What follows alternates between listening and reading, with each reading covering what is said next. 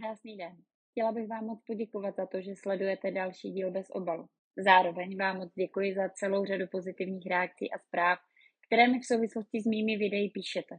Zpřístupnila jsem pro vás další informační kanál na Spotify, kde můžete týdenní souhrny poslouchat jako podcasty. V uplynulém týdnu došlo ke zhoršení pandemické situace. Upřímně říkám, že jsem zastánkyní očkování, nicméně rozhodně jsem proti tomu, aby to bylo povinné.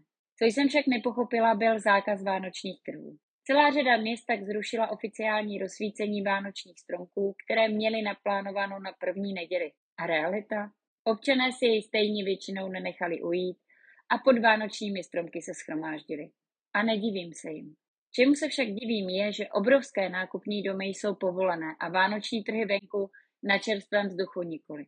Mimochodem v souvislosti s řešením očkování jsem vystoupila také v Evropském parlamentu.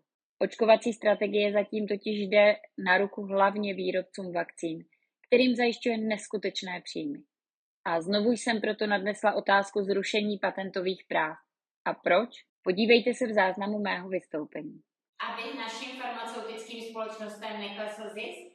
Aby pár, pár bohačů, boháčů mohlo dál bohatnout? Kdo rozhoduje o fungování tohoto světa? Představitelé státu nebo národní korporace? Tak si pojďme odpovědět na tuto otázku. Já osobně si totiž už vůbec nejsem jistá. Všichni jsme tak nějak s napětím očekávali, jaký plán boje s pandemí nám představí budoucí Fialova vláda, která dle svých vlastních předvolebních slov, vzpomínáte, měla přijít s receptem na covid. Povolební realita plná bezobsažných frází spolu s dosavadními kroky budoucího ministra zdravotnictví jsou ale zatím spíše ukázkou zoufalosti, než aby v občanech České republiky vzbuzovali klid. Půjčím si doslovnou citaci Vlastimila Válka v odpovědi na otázku, jaké budou jeho kroky po nástupu na ministerstvo zdravotnictví. Řekl, já těžko můžu nějakým způsobem říct, co uděláme, když nevím, v které fázi budeme jaksi ve vládě. A vážně, pan Válek, bude šít opatření horkou jehlou až v momentě, kdy Fialová vláda získá podporu v poslanecké sněmovně a nepřipravuje se už nyní na různé scénáře vývoje? A proč slavný anti-covid tým nepřijde místo neustálé kritiky s jasným návrhem toho, jak postupovat v současné situaci? Podle Marka Bendy prostě proto, že by jejich dobré nápady Andrej Babiš ukradl. Tohle přece zažíváme s tím Andrejem Babišem čtyři roky. Jakmile řekne něco správně, tak on to ukradne. Tak teď nevím, co je horší. Jsou snad politické body tím jediným, o co budoucí vládě jde? Nebo se začíná ukazovat, že přijít s řešením bude pro Fialu, Válka a spol už krapánek těžší, než kritizovat každý krok Andreje Babiše? Ostatně se stačí podívat na základní principy, dle kterých chtějí koalice pandemii řídit. Bohužel kromě vzletných slovíček o spojování společnosti a dodržování nedefinovaných pravidel se toho člověk moc nedozví. A jak vlastně Válek odpovídá na kritiku svých komunikačních schopností? Slovy, já bych to začal vysvětlovat, ale zase by to bylo špatně.